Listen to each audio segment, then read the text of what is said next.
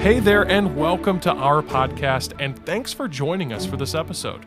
Now, before we begin, we want to remind you to please take a moment to subscribe on Apple Podcast, Spotify, or wherever you listen to podcasts. And if you enjoy this content, please don't hesitate to leave us a five star review and share this podcast with your friends. We'd like to extend an invitation to you and your family to join us for worship this week at our church. Thanks again for joining us, and now enjoy the episode. 5, verse 1 through verse 11. That's where we'll be today. I know it's a little cloudy outside and, and, and rainy, a little dreary, but no reason to be dreary in here, right? I'm just making sure. Just making sure. I thought I saw a few clouds coming through the doors. Just make sure we're not we're like the weather, right? We're sunshine in here, right? We have the sun shining in here, S O N, all right? So let's make sure we are alive today. We're, we're attentive to the Lord, and so, uh, amen.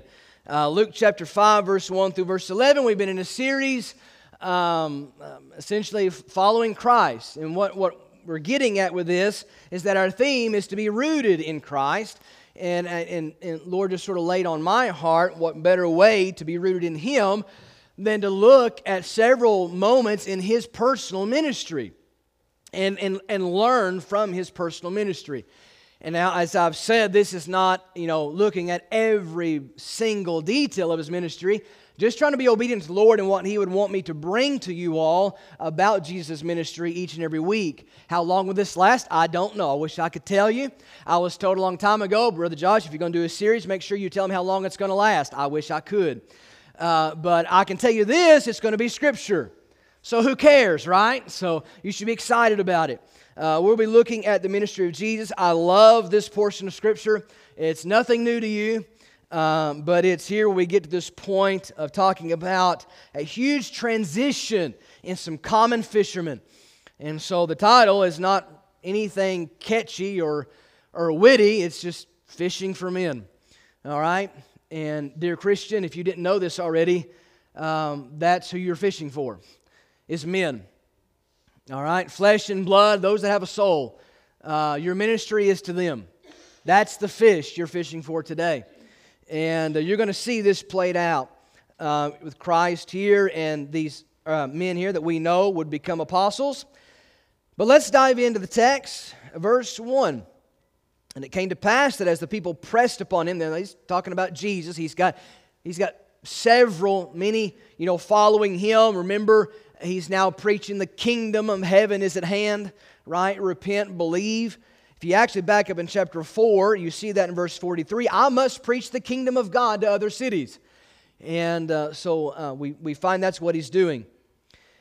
And so they've pressed upon him, the, the many people that were following him, to hear the word of the Lord. He stood by the lake of Gennesaret and saw two ships standing by the lake. Um, but the fishermen were gone out of them and were washing their nets. So these boats were were um, pulled up to shore. All right, the fishermen are out of the boats. And he entered into one of the ships, which was Simon's, as we know him as Peter, and prayed him, or you know, essentially, um, you know, asking him, petitioning him, right, um, that he would thrust out a little from the land. And he sat down and taught the people out of the ship. So you can imagine, you know, if you've ever been on the water and you're talking, that that sound travels across the top of the water. And so you see this sort of a, you know, he's got a large group of people and he's wanting this acoustical effect, right, for people to hear. So he thrusts out a little bit and it says, uh, he sat down and taught the people out of the ship. Now, when he had left speaking, he said to Simon, so now he's addressing Peter um, individually here, uh, launch out into the deep and let down your nets for a draught. In other words, let's, let's fish again here. Let's cast the nets out and, and see what we get. Okay? And Simon answered, said to him, Master, we have told all the night and have taken nothing. Nevertheless, at thy word, I will let down the net. And when they had done this, they enclosed a great multitude of fishes, and, they, uh, and their net brake. And they, and they beckoned uh, under their, their partner. So you can imagine this, this frantic scramble like, who can help us? Which were in the other ship, that they should come and help them. And they came and filled both the ships, both the boats. So they began to sink. And when Simon Peter saw it, he fell down at Jesus' knees, saying, Depart from me, for I am a sinful man, O Lord. For he was astonished, and all that were with him at the draught of the fishes which they had taken. And so was also James and John, the sons of Zebedee, which were partners with Simon. And Jesus said unto Simon, Fear not. From henceforth thou shalt catch men. And when they had brought their ships to land, they forsook all. And you tell me, church, what did they do? Followed him. Let's pray. Father, we thank you, Lord, for our time together this far, for our time of worship. Father, we thank you for your Son. We thank you for the resurrection. We thank you, Father, uh, for his mercy and his grace. Lord, this morning I, I pray um, that we would love you enough to follow you wherever you lead us. Wherever you would lead us, at whatever phase in our life, whatever the finances look like, what our health looks like. When you, when you call us, I pray we trust you enough and love you enough to follow you. Be willing to forsake what needs to be forsaken and to follow you. I sense, Father, just even looking at my own life sometimes, that many of us are not following you. To follow you means to follow you fully, unconditionally. I pray tonight, if there's this morning, if there's some here like that, I pray you break their heart, help them to see the broken body, the, the cross, the empty tomb again that they may follow Christ with a deep love. And help me to do the same. If there be someone here that's lost, Father in heaven, I pray that they would see their sin as you reveal it to them, their unbelief. I pray they understand salvation is more than an intellectual belief, but it is a full surrender giving of their heart, giving of their life to Jesus. That's the moment we're born again. If there's someone here that's never had that moment in their life, they need to be saved. And I pray they would today. And I pray all this in the name of my Savior, Jesus Christ, and all of God's children said, Amen. Let me start out with just a sobering question. What are you really waking up for each morning? Maybe a better question is this Who are you really waking up for each morning? Brother Josh, I, I wake up and I wake up for my family. Uh, that, that's good, right? God give you your family. You should love your family. You should wake up for them. Yeah. Hey, I wake up. I wake up to uh, and and and and, and excited to go to work and earn the money to support my family. That's good. That's great. But folks, there is someone a lot more worth waking up for than just the job and even the family. His name is Jesus. And I don't know what is the first things that pass through your mind when you wake. You've been given a new day of life. You're still breathing. Who do you think about? You? Or do you think about him? You know, oftentimes when we think about the apostles, think about their lives further in, right? these rock solid missionaries, these rock solid evangelists, these faith filled, you know, uh, these, these preachers of strong faith. That's usually what we think, where we think, when we think about them, that's where we go. But I want you to know these men had moments where they thought more about their occupation. They thought more about themselves. They thought just more about the day to day, the ins and outs of their to do list, and what they did.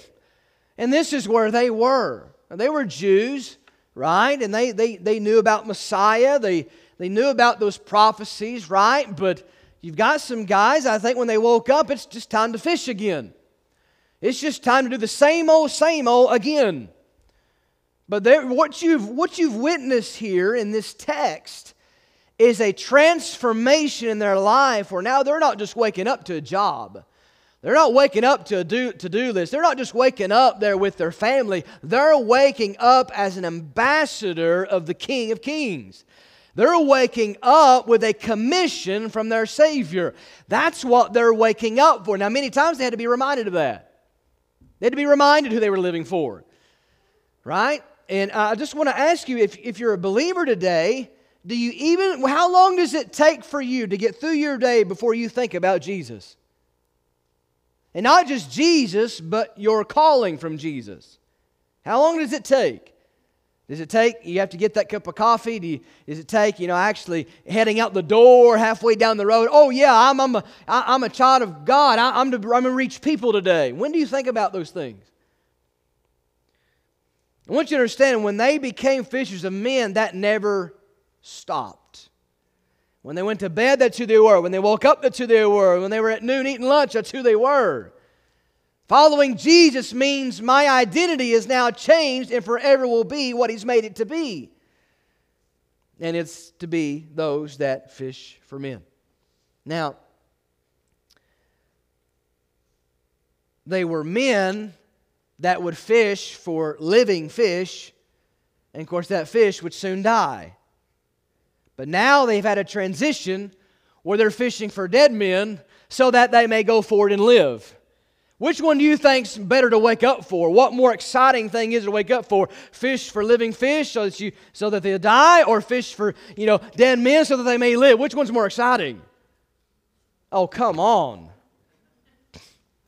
You forgot about your calling, evidently, this morning. What's more exciting to fish for something that is, that is dead, separated from God, so that they may go forth living in Christ? Which one's more exciting?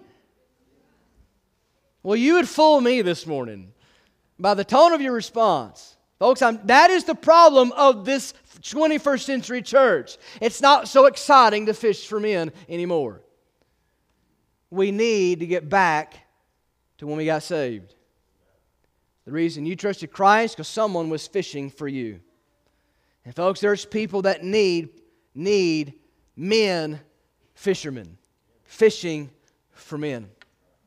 And that's the transition that we see here. Following Jesus means that this is what happens to your life. Now, I just want to just take us through this story, all right? And um, let you see just three things um, that happened here and uh, come to that pinnacle moment where they forsook all and followed him.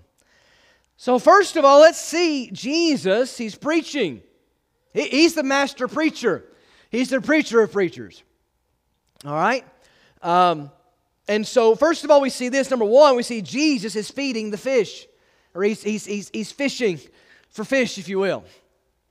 So, what I mean by that is this if you look at the text, there's many people pressing him. They were pressing him because they wanted what, church? They wanted to hear the word of God. And so he is, he's been feeding them.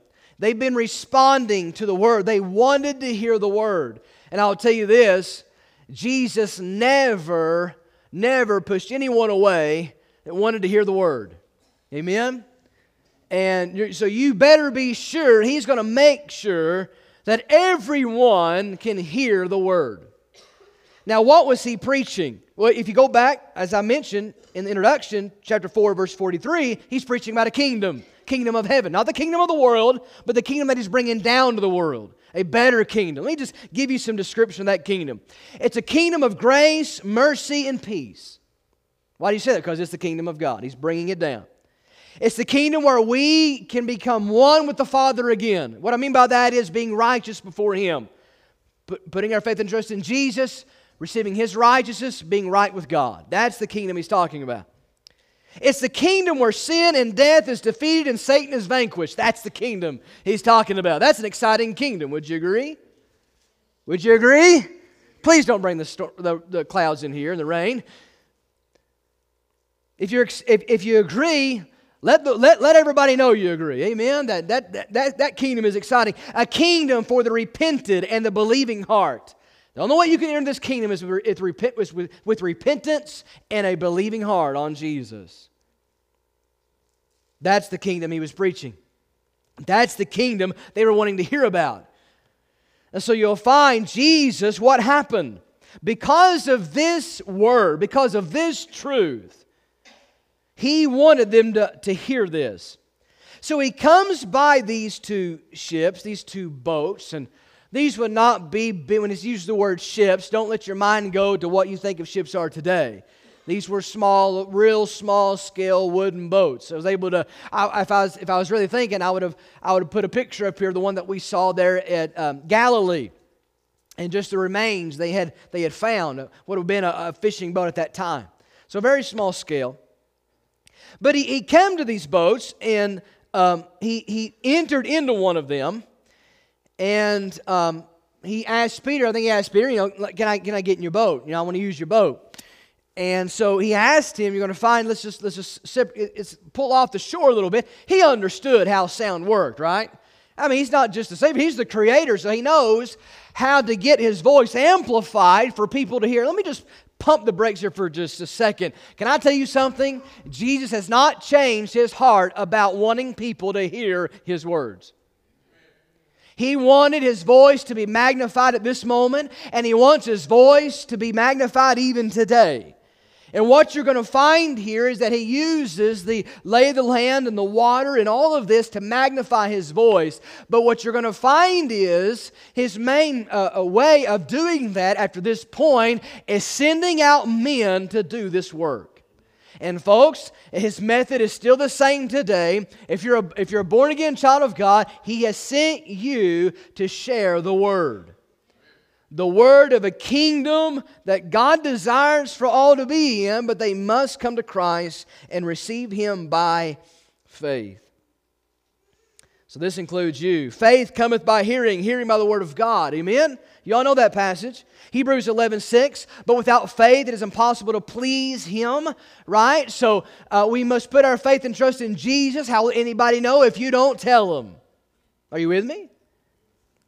You say that's an old message, but the old message isn't being followed through with very well. So we're going to keep preaching it. People need to know this truth. So Jesus stepped into, the, into Peter's boat. So I want you to see why would, Pe- why would Jesus come and invade these men's lives is because, because he had a message that they needed to live. They, he, he had this gospel message that he would go eventually and fulfill on the cross in the resurrection. And so he wanted all to hear him clearly. You know what was happening? Did you miss it? Something exciting. We're, listen, we're talking about the Creator God. We're, we're, we're talking about Jesus, the pre existing, eternal Jesus. We're talking about the Savior, right? All power, heaven and earth, heaven and earth is given to Him. That's the Savior we're talking about. And He says, Peter, I need to use your boat. Now, could have Jesus went and just created his boat? Sure, could have. But he didn't do that. He said, Peter, I need your boat. My boat. Yeah, I need your boat. Folks, do you see the privilege that Peter's been given? Now, Peter didn't get it. Peter's going to be quick tongued eventually. He's, he's got a degree in that, as some people do too. We, we're, we're, just, we're just quick, you know, and uh, just to push God away and things like that. But we, we, we find here that Peter has given an awesome opportunity that the very Messiah wants to step in his boat and use it to tell the people about who he is. Peter had used his boat to do to catch go on many fishing trips, but none of those trips, none of those opportunities was anything like this opportunity. He had the Savior in his boat. What an awesome thing! What an awesome, uh, essentially Peter's boat now became a platform for Jesus. What an awesome thing. His resources that he had, that Peter had, was now a platform for Jesus. Jesus uses the things you have and you as a platform to tell others about him. I want you to see the application here. Why would God give you the things you have?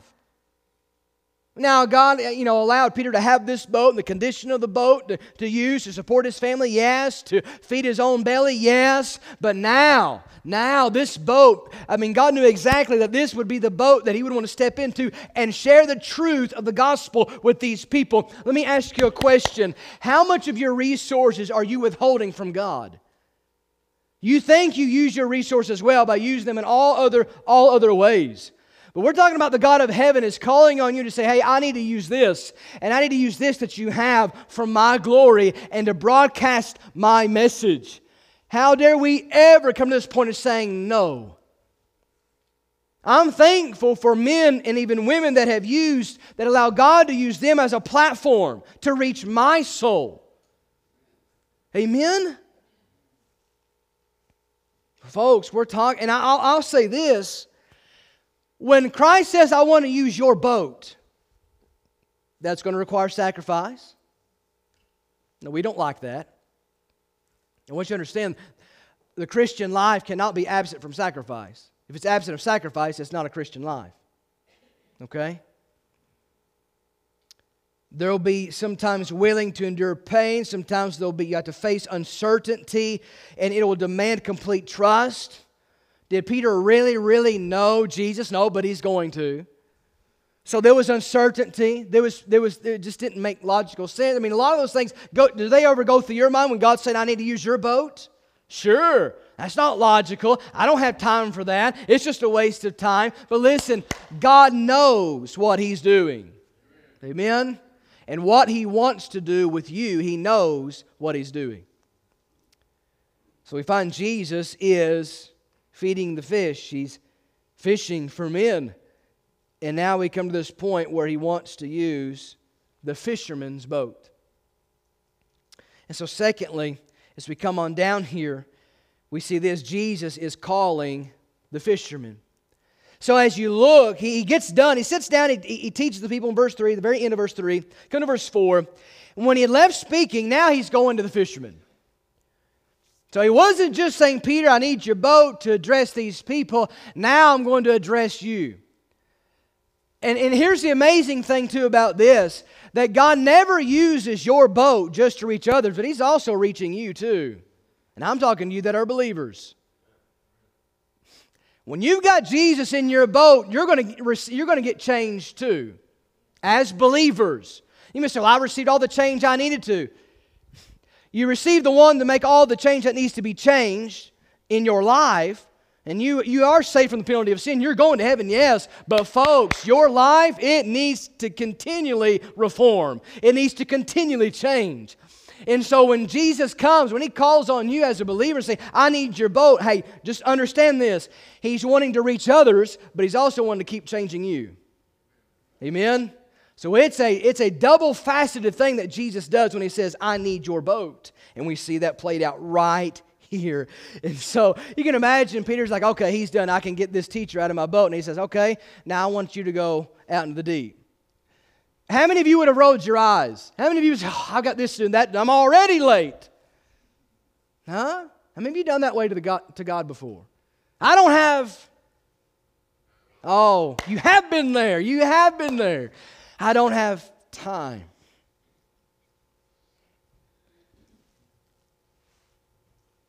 But can I tell you what's happened? He goes from saying, Peter, I need to use your boat. Let me use your boat now he's going to strike at the heart of Peter, strike at the pride of Peter, and say, Now, Peter, let me be your captain. The captain says where the boat goes. And so he says, Let me use your boat to address here. But now he says, Peter, I want you to take this boat out there. Now Jesus is transitioning. He's becoming the captain of his boat. Do you see that? So he's striking at the heart of Peter. Let me be your captain. Now, you see, what's going to happen is this. Hey, he's talking to a master fisherman. Peter's not a rookie, right? Even though they didn't catch anything, that doesn't mean he's a novice. It just means they're not biting, right? John is just not there. We talk about all fishing every Sunday, right? They're just not biting. Water's too cold or too hot, whatever. But we find here he's talking to a master fisherman. And notice this request, and this is very, very important that you grasp this, especially uh, in that culture. Notice what Jesus says launch out into the deep and let down your net. Now, when he found the boats, they were out of the boats, they were washing and mending their nets, what they were doing. And this was during the daytime. Now, it was known, you'll find it was known at Galilee that you fish of a night. That was the most productive time you fished, you fished later on. This was during the day. They had their boats brought up to shore. They were washing. They were doing work. So essentially, for, for these guys, this was not a time uh, to uh, just around, or, lollygag around or um, to, um, you know, no recreation right now. This is we got to get our nets ready. We've got to wash them, get it ready to go back out and fish. And so it's a well known fact that they would catch it in shallow water, right? Not in the daytime in deep water. But what did Jesus ask them to do? It's daytime, and I want you to go out into the deep water. Now, where would your mind go as a master fisherman in Galilee? Well, this guy's nuts. It's a waste of my time. He doesn't know what he's talking about. Go out into the deep, look at the sun where it is, and see if we're going to catch anything. He's foolish. Now, you, you may never say God is foolish, but according to your response of yes and no, you're actually saying that. God, you're being foolish in what you're asking me to do. Do you realize what that's, that's going to cost? This phase of my life, what my health is, etc. Is God ever foolish? He's the master. If He's called you to do something, He'll provide all that needs to be done. Maybe this illness you're going through is exactly the platform He needs, like Peter's boat to reach the people that needs to be reached at that very moment. So don't, don't question the omniscient, omnipotent God of how He wants to use your boat and use you. Because He knows the platform He needs to reach the world. And that means you. So Jesus, He's calling for overtime labor in the most less productive time of the day. What would you do? How would you answer Jesus? And I'll say this it did not make logical sense. But I will say, I, let, me, let, me, let me say this as well Jesus gets glory by doing the impossible. He loves bringing to your attention what doesn't seem logical. We don't serve a logical God in that sense. We don't serve, we don't serve a God, maybe how the God you think you serve, but we don't serve a God that's wrapped up in a box. He's limitless. He's eternal. The Bible describes sort of a mag- his magnitude and says that the earth would be like his footstool. And you're going to say, God, this doesn't fit logic, so it just can't happen. Hello? What cannot my God do? Nothing's impossible for my God. But according to our response, oftentimes we say that He is impossible. George Mueller said faith does, doesn't operate in the realm of the possible. There is no glory for God in that which is humanly possible. Faith begins where man's power ends. You say, I've got faith. Do you? I trust God. I have faith in God. Do you? How many times have you said no just because it doesn't fit your life and it's just not logical? I think we speak more lies about our faith than truth the people of faith must embrace what seems impossible. That's why we have faith. Amen? Faith goes beyond what we don't see, faith goes beyond what logic can't explain. James 2:17 even so faith if it have not works is dead being alone. So if you say I've got faith but you've got no life to prove that you've got faith, folks, your faith is really dead. But the world needs to see Christians that live by faith. So they may see the God of your faith. Do you understand how important it is that your faith be clearly where people can see it? You're trusting God. I think I have this quote on the screen. Charles Spurgeon said this. It's a little lengthy, so I prov- provided it for you. He said, I would recommend you either believe God up to the hilt or, or else not to believe at all. Uh, believe this, this book of God, every letter of it, or, or else reject it. There is no logical standing between the two. Be satisfied with nothing less than a faith that swims in the, in the deeps of divine revelation. A faith that paddles uh, about the edge of the water is poor faith at best. It is little better than a dry land faith and is not good for much. Amen. Amen. So, how do we launch out with Jesus? What are we supposed to do? You launch out where He tells you to. I don't care how hot it is, how deep the water is, it doesn't matter. When He says, Hey, I need to go out that way, you say, Yes, Lord. Now, Peter didn't get there at the first saying yes. Peter was quick mouthed and said, This just don't make sense. Look at verse 5. Simon answered and said to him, Master, we've told all the night and have to take nothing. Now stop there. That was his first response. Does that sound like you? Have you done that? I just we, we've already done this. We've done this song and dance. I got the t-shirt. It just ain't gonna happen. Okay? I will commend Peter that he transitioned right into being obedient, but look at the first response. Dear Christian, let me ask you should there ever be that response at all to God? No. Well, the reason this response come out of Peter's mouth is because he did not understand fully who Jesus was. And for a Christian to not respond in the yes every time to the Lord always goes back to your understanding of who Jesus is. Oh, I know he's my Savior. Yes, I'm sure you do. But what's your, what's your thought about his lordship and his power and his grace and his providence and how much do you know about Jesus will definitely determine how you respond to your Savior. The greatest advice I can give you is this learn about your Savior, study Him. Study Him. And, folks, I just, you know,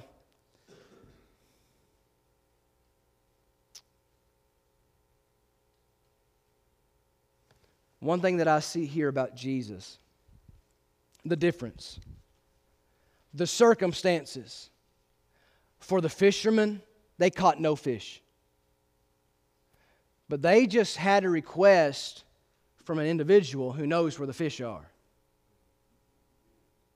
Apparently, they didn't, but he did.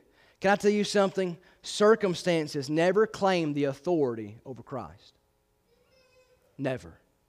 I don't care how stormy it is. I don't, I don't care how tall the waves are. I don't care how, how many lightning strikes they are. I don't, I, I, it doesn't matter, dear friend. He guides the storms, right? He's the creator, He's sovereign. That's who He is. Circumstances never strip God's authority away from Him. That's the Jesus who's saying, I need your boat and I need you in it too. That's who it is. So he says, I will. I will. In spite my exhaustion, well, I will. So nevertheless, at thy word will go. Okay? Can I tell you something? One of, one of the big things the devil loves to do is make you think something different about God than actually who God really is. When God makes a request or He's leading you and He's guiding you and He wants to use you in a particular way, use your boat and you, uh, the devil oftentimes, even just your flesh will do this too, is like, hey, He doesn't have your best at mind. You understand what God's doing to you? That's what the devil does, what your flesh does. You failed at the prime time to fish, and God's wanting you to go fish out here at the most illogical time. Oh, listen, He just wants to add to your failure. He just wants to push you further in the mud. And that's not who my God is. Right? He wants me to come to Him. That's not putting me down, that's lifting me up. And you find here that's not what Jesus is doing. And what I appreciate about Jesus, and you need to do this too, is that Jesus is so kind to accept Peter's obedience while it's wrapped fully in doubt. Have you ever done that? Yes, Lord, but you're quivering all the way. I did that when I surrendered to preach. I surrendered, but I didn't. you know, it's like I surrendered, but I had all I had a head full of doubt. And Jesus was so patient with me. I'll help you with that doubt. What is it? What, what, what do they say? Yes, Lord, but help, help our unbelief. They believed, but they still had some unbelief. Jesus is so kind to you. Jesus is so patient with you. You put so many things above Him and before Him. You lose your way in a sense of who you're living for. And He's so patient. He was patient with Peter. He accepted his obedience even when it was wrapped in doubt. Why is, why is obedience so important? Think about that. Why is obedience so important? Obedience to God is when you experience God. And I, I, I listened to part of a message from Adrian Rogers, and man, I had to say ouch when I heard it. You know, it was, it, every message he preached was good. You know, great orator, great pulpiteer, one of my favorite preachers. And uh, um, he was. Uh, he was talking along this sense about experiencing God. And, you know, he made the statement, which I agree 100%. He said, This is where you learn of God. And obedience is where you experience God. Have you ever done that? You went, you've actually followed through with God and you and you, you were obedient to Him and you experienced, hey, yes, He did know what He was talking about. Yes, He had the power to do it. Yes, He provided all that needed to be done to get this done for His glory. You experienced Him. Obedience. Dear friend, when you got saved, when you trusted Jesus, folks, reading your Bible is not experiencing God. It's learning Him, seeing Him on the pages of inspired Scripture. But when you believed, obedience, the command to be saved, command to believe, it's a command of God to believe, repent, and believe.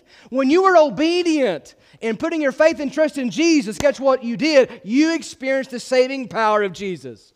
As a Christian, it's no different. Obedience is a key, is the very way of which we experience God. Notice this. Notice what the Bible says, and I'm hurrying. And when they did this, when they went out, then what happened? They're saying, Help! Help! We got too many fish. Right? They're scrambling. Here's these master fishermen, don't know what to do with all these fish. It's a little embarrassing, wasn't it? They weren't prepared for the end result that would actually come to pass from, from Jesus. You know, just pause there for a second. You ever follow through and be obedient to God, but you had doubts that Christ would follow through? Timing's not right, money's not there. He says he'll do it, I'll follow it, but I just really just don't think it's going to happen. And then you get caught off guard, right? You're scrambling. We should go forward. Hey, I mean, uh, you know, if, if, if Peter truly knew Jesus was beforehand, he would have brought like three or four, you know, ships with him. Hey, we're expecting to fill all these things up. Hey, Ryan, let's get everybody's boat out. He didn't do that. Yeah, yeah, yeah. Well, I'll take my boat out there, but this is going to be a dry run. Right? It was a dry run for them, but it was a plenty. It was not a dry run with Christ. Only when they did this, when they done what he said, did they truly see Jesus. You find obedience to God is not just with you experiencing God, but notice what happened. When, when they experienced what Jesus did, who were they hollering for? They need other people, they need their, their partners. Hey, Zebedee, hey, James, John, hey, bring your boats, bring your nets. And here's the beautiful thing about this when Peter was willing to experience Christ, Others did too. Others saw Jesus more clearly that very moment. The sad thing is, when you fail to trust God and be obedient to Him, you're robbing clarity from others of seeing Jesus. Do you want that on your record today? That I was ashamed, so therefore I help others not see Jesus clearly today. Aren't you glad you saw Jesus clearly? Amen? And we should want others to see him clearly too. People will always notice the transformation. I'll say this these men may have been able in times past to fill their net, but Jesus filled their boat. Jesus filled their boat. And that moment you find their extended relationships, their partners, needed to see that boat filling Jesus. Amen.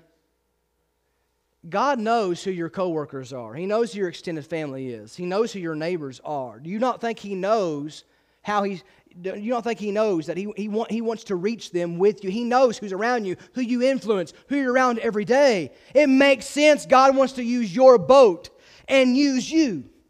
All right?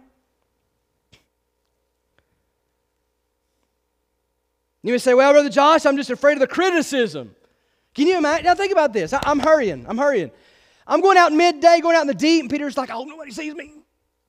Hope oh, there's Zebedee. I'm not here. They'll think I'm a moron, right? We're out here. I mean, just silliness.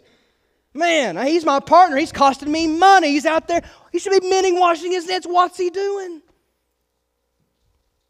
Come across a quote the other day talking about criticism. Criticism is nothing you can avoid easily. Or, excuse me, criticism is something you can avoid easily by saying nothing, doing nothing, and being nothing. So, folks, if you're going to do something for God, you might as well welcome the criticism because it's coming. Actually, that's a good sign you're doing something. Probably more than they are. So, but you come to this, this pinnacle moment, this last, this last point. Jesus sends them fishing. Now remember, they brought their boats ashore because they caught nothing and they failed at fishing fish that would soon die. But now they're bringing their boats ashore one more time, not because they failed, because they had hope. There's a different reason they brought their, shore, their, their, their, their boats to shore. It's because now they have a greater reason to live. But can I point something out to you about Peter? I love Peter's repentance.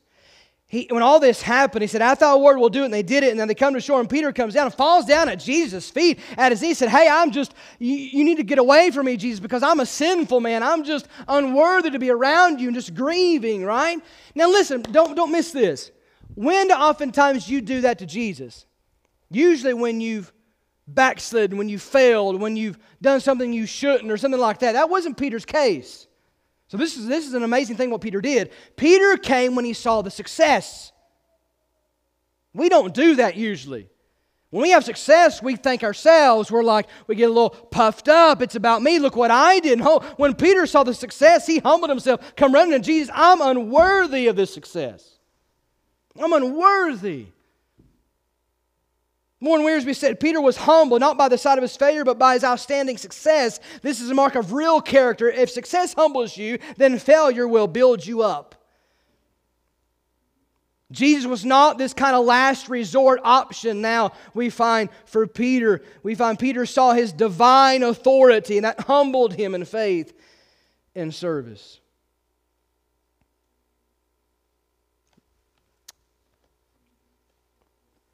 We'll ask our Miss Arb if you'll come in just a moment. Brother Eddie, if you'll come. We'll ask everyone to stand. Every head bowed, every eye closed for just a moment. Ever so quietly. Heads bowed, eyes closed. Jesus.